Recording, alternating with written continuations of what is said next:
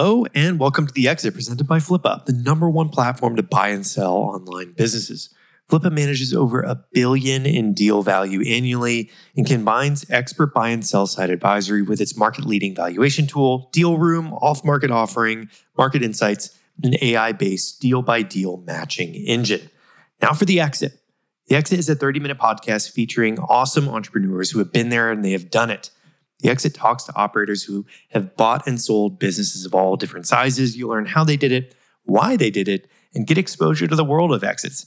It's a world occupied by a small few, but accessible to many. On today's episode of The Exit, I sit down with Andrew Christodoulides. He's an awesome entrepreneur who talks about how he started with a call center and eventually saw that he could potentially make more than a minimum wage salary by starting his own outsourcing call center startup. And ultimately, his boss became his first customer which is a fantastic entrepreneurial story and one that we hear pretty frequently, where you identify a problem, you solve it, and the size of that problem is directly proportional to usually the outcome that you get. When you solve a great problem, you have a great outcome. And I think there's a really fun concept here around how Andrew progressed through his career. And now his current company, Applaudable, is basically on track to get 100 million users. I mean, we talked about this at length before the podcast, after the podcast, and he has 100,000 plus people signed up, ready to start using this really cool social platform that is about sharing experiences. And I'm really interested to follow this. And the link to this, of course, will be in the show notes. But I'm really impressed by Andrew's background and his exit uh, of a company called Acena and that is the really beautiful story arc of this is going from doing a call center outsourcing company that goes through an exit all the way to starting a social platform that is, you know, directly on track to get hundreds of millions of people using it. So without further ado, let's sit down here on the exit and talk to Andrew about his successful exit.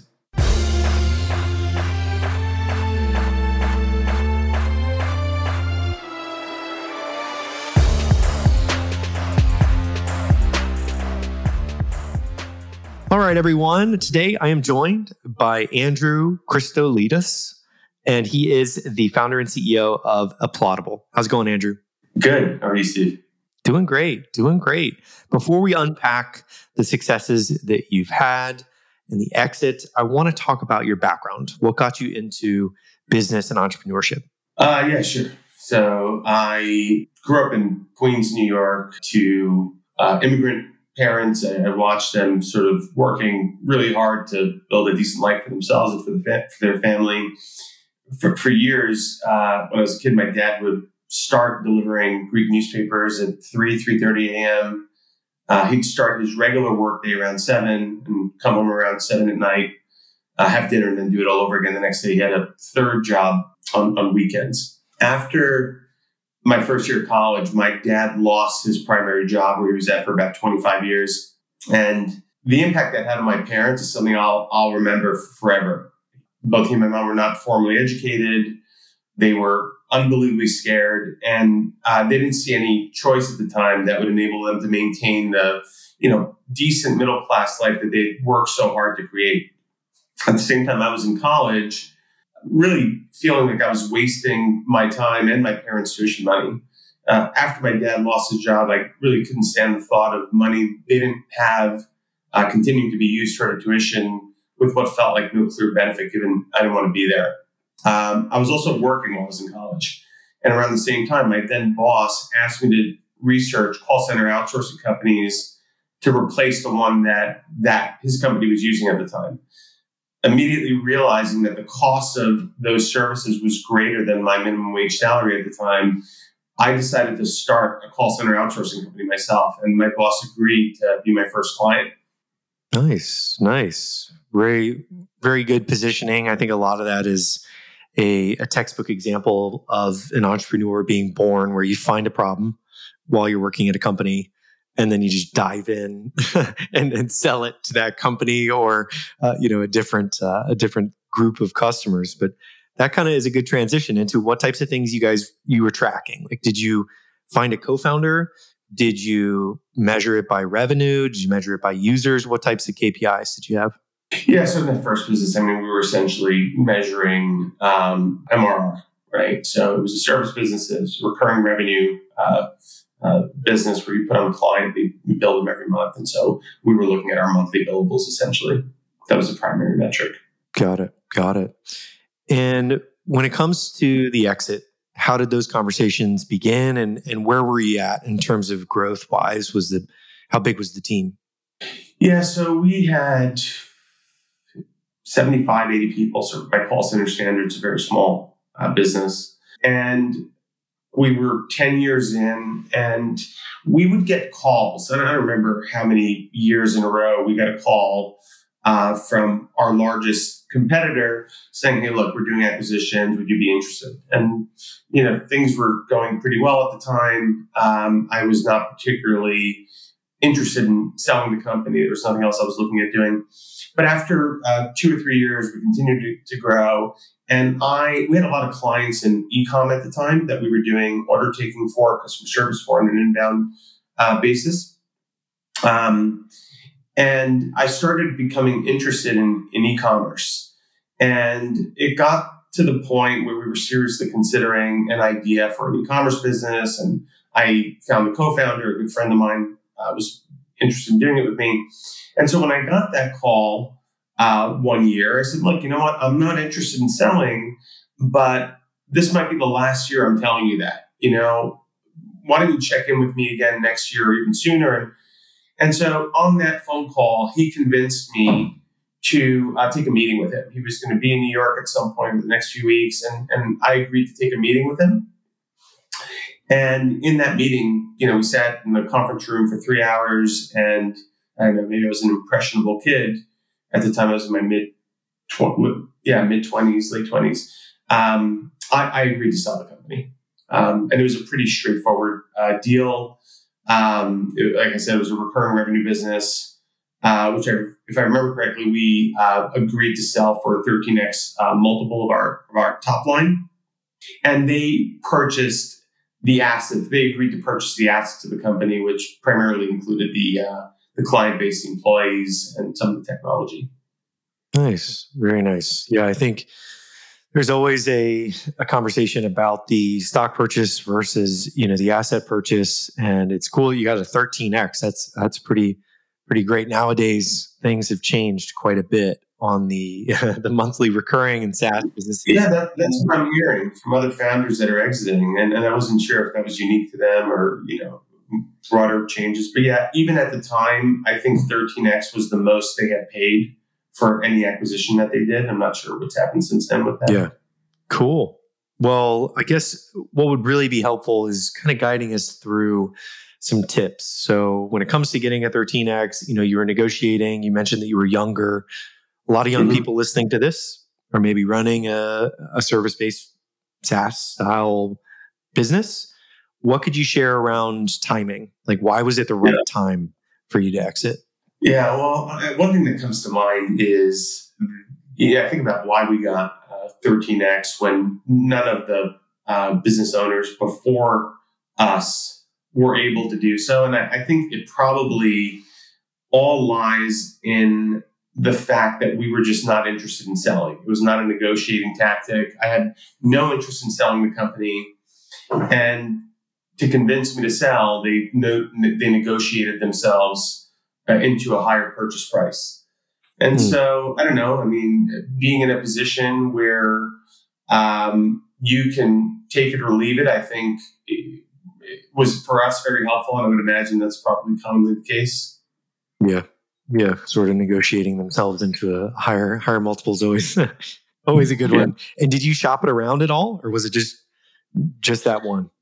I mean, I really, I, I remember thinking, that it would be a complete waste of his time and you know his flights over to New York because I just knew I wasn't selling the company, and we mm-hmm. had the, the, our primary uh, my primary uh, objection was the company's growing, and I I like running it. I, there, there's no reason why I would sell right now.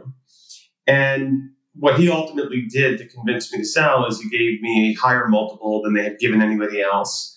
And he also offered to give me that same multiple on future growth of the company. And so mm. they would fund my sales team uh, and me over the following year. And all net new business they would buy from me, despite them funding it, uh, at that same multiple. And so it just wow. became the type of thing you would have to have been crazy to to, to, to not take, um, especially knowing that I had my next thing lined up. Wow, that's like a, a double dip. I love that, where they were yeah. buying buying new business at a at a certain multiple. What a great a great you know, deal. a third. Sorry, another thing about it. We had financed some pretty expensive technology to run the business, and there was still I don't know a couple of years, two three years worth of payments on that. Um, they also offered to, to to use our equipment during that time, paid off for us and then continue using it after uh, it was paid off, making that same payment that they were making toward the the balance to us. So just it really, you know, it was hard for us, even though I went into that meeting, you know, quote unquote, knowing I wasn't going to sell. It was hard to leave not agreeing to. Yeah, yeah, it's kind of a a no brainer in many situations. Yeah. So let's talk about preparedness. I think a lot of people the type of individual that you have to become to grow and scale and, and, exit, a lot of things kind of fall apart with preparedness. So, what could you share in terms of tips for a young entrepreneur out there listening to this of how to prepare the business for something like an exit? Yeah. You know, we were not prepared. Again, not expecting to sell. And I mean, in hindsight, we could have done a better job despite the fact that we were not looking to sell the company. Um, and we dealt with some consequences of that, right? N- not being ready to sell resulted in substantially more time in the acquirer's diligence process and really, you know, much greater investment on our part, uh, tidying things up for sale at the end and in legal costs. So we thought we would close in 90 days. We ended up closing in 11 or 12 months. And so, yeah, I mean, I, I think running the company as if you're going to transition it over to somebody else who needs to also be successful running it uh, from the start, which we're much better at today, uh, is I don't know, it's sort of a, a prudent perspective to, to, maintain all along rather than scrambling at the end the way we did. Mm. Yeah. This podcast is brought to you by Flippa.com, the leading global platform to buy and sell online businesses. Do you need a valuation for your business? Have you asked yourself, who would buy my business? Flippa has a leading valuation tool. It's free to use and based on thousands of historical sales. To get a valuation or to schedule a call with an advisor, head to flippa.com slash free valuation. Now, back to the show starting with being prepared early on is is pretty pretty key. So let's talk about the the timeline on the on the deal from that meeting where you weren't going to sell and you sat down and they gave you a, a no brainer offer. When was it to you know the full deal being done? Yeah, it was. I mean, so it was eleven or twelve months uh, until we closed, and then you know it was another year or so before I you know was completely out of the company, no longer having um, the right to be paid on any upside of that business, any new business on that, that, that we acquired that we put on. And then it was a few years after that that I was completely out, where I had all of my uh, technology paid off and, and returned to me, which was useless to me at that time. But yeah, got it. And I think something I've, I've recently started asking on interviews is what was the best hire like you mentioned that the, the team or the, the company was about like 70 ish people. Um, what was a, a, hire that stands out to you that, that really kind of helped the success of the company? And, and what could you share there? Because I think people really like hearing stories about successful hires and people that mean a lot on the team. We had one of the most incredible salespeople I've ever met uh, back then, and, and and probably I would say the same about him um, t- today. And um, yeah, I credit him a lot for the growth that we experienced. I mean, you know, maybe that's less important for us in, in today's uh, in the company I'm running today, which I'm happy to tell you a little bit more about. But for the type of company that we sold, uh, he was probably one of the most important and impactful hires we, we made. Nice. Yeah, a, a solid salesperson in the early days can make a huge difference. So we've gone through kind of the the timeline, the how to be prepared, sort of the, the structure of it. What was it, you know, afterwards that that kept you around? You mentioned there was a bit of sounded like almost like an earn out situation, but how long did you stick around with the the company? Yeah, so I pretty quickly started transitioning because the diligence process took as long as it did. Uh, we had already developed the second startup and began to operate it. So I ended up not sticking around for that full year the way I expected I would, the way I intended to, uh, and the way I probably would have if we had a, a, a shorter closing. Uh, so um, I was I continued to stay involved with the company in limited capacity for I don't remember now, but it could have been up to the full year. Uh, but I almost immediately started the transition process out because we were building an e-commerce company. By, by the time we had closed, we had already started building an e-commerce company. Got it. Yeah, I think that that first year, the amount of founders, including myself, you know, after an exit with that first like transitionary year is tough because uh, you're you're sort of getting the itch for to do something else and you've seen sort of the team transition. How many how many people stayed after the the acquisition happened and how long did they stay? Yeah they, they kept the entire team. I mean there was normal churn but they, they kept the entire team. I know a lot of them are still there today. Got it. They continued uh, which is also unique uh, for you know the acquisitions that they've done. They kept my company as a separate standalone as opposed to rolling it into one of their existing uh, locations. Nice. Yeah, and, and that, that's a great kind of segue. Is it still around? Like, are there still pieces of it that are still around? Yeah, the whole thing's still around. The whole thing's still around. It's continuing to grow. It's, you know, they operate under the same name. Some of the same team, all these years later, is still there. Wow. Yeah, so it's, it's interesting.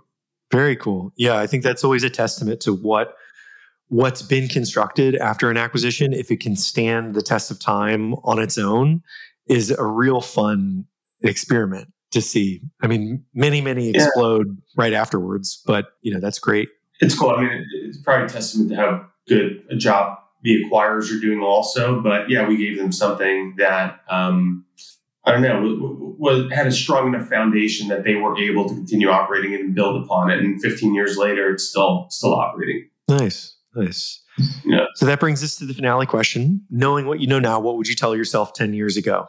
Um, this uh, may be a little idealistic, but um, and very cliche, but find something that you love. Operating a call center outsourcing company was probably not that as a described how I ended up settling on that type of business to start. I literally did not consider a second alternative from the time I decided I wanted to uh, start something, I picked the very first opportunity that I saw and, and I did it. And it was great.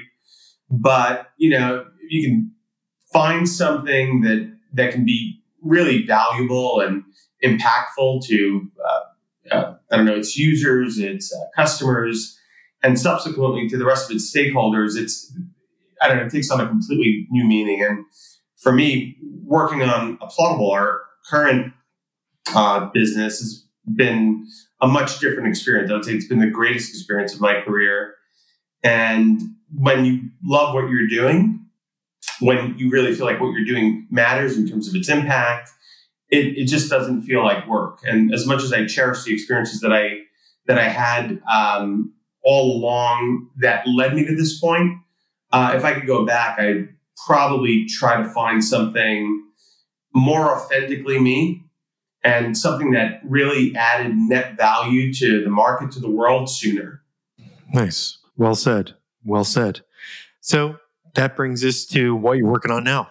What can you tell us about what you're building? And yeah, where yeah, can, where can we find more? Happy to. So we um, we've built a social media uh, platform, a new social media network um, that focuses on facilitating awareness, recognition, and sharing of experiences, specific experiences that users love or appreciate or otherwise find meaningful. And they're shared in such a way that they can be replicated by others. And those experiences fall into uh, two distinct categories. Uh, one is, for lack of a uh, better explanation, they're sort of commercial in nature. They're, you know, the products we love or the places we've been to. You know, it could be, I don't know, a restaurant or a bottle of wine or a book. And those things can be um, replicated right from the post. I can buy the book that you just posted, or you know, the, I can make a reservation at the uh, restaurant that you just went to. On the other end of the spectrum, the experiences are more personal in nature. They're the types of things that actually make us who we are. So there are our aspirations, there are inspirations, there are failures, our successes, our challenges, there are environments, the people that have played a role. And these experiences, these experiences are shared in such a way that they collectively make up our story. And the common thread between both experience types or categories is that um, you know a users find them uh, meaningful in some way they bring us joy or happiness or or they've shaped us. And then the other is they're shared in such a way that they have the potential to inspire or inform improvements in in the lives of others. Nice. Very nice. So what stage are you guys at? Is it is it live or yeah. how big's the team? Yeah so we, we've built, uh, the, the, name of the company is uh, Applaudable. Uh, we've built the platform for iOS and for Android. It's in uh, private beta now and just a, a, few weeks away from being soft launch for, uh, you know, Apple and, and Android. Um, we've got 120,000 users on the platform, which is more than uh, the leading social media platforms before us at their equivalent stage we expect we're projecting uh, 5 million users in our first year uh, post launch publicly. We've got a comprehensive user acquisition strategy that we believe enables us to get to 100 million users over two to three years. And we're, doing a, a, a, public offering today uh, that your audience can check out to learn more about the company, where we're at, and even uh, buy stock in the company, which they can find at uh, startengine.com forward slash applaudable. Very cool. Well, nice. Those are all the questions that I have for you. Where can people follow you on social media? Yeah, they well, they can find me at, at Andrew at applaudable in a few weeks, and that's really where I'd want them to follow me. But uh, in the meantime, I'm at um, Andrew Chris on LinkedIn uh, or Andrew Chris on Instagram. Awesome. Awesome. Well, wherever you guys are listening on iTunes or Spotify, the link to what Andrew mentioned will be in the show notes below. But I'm excited to check out Applaudable. And thanks so much for coming on and sharing your story, Andrew. Yeah, thank you, Steve. Thanks for the invite.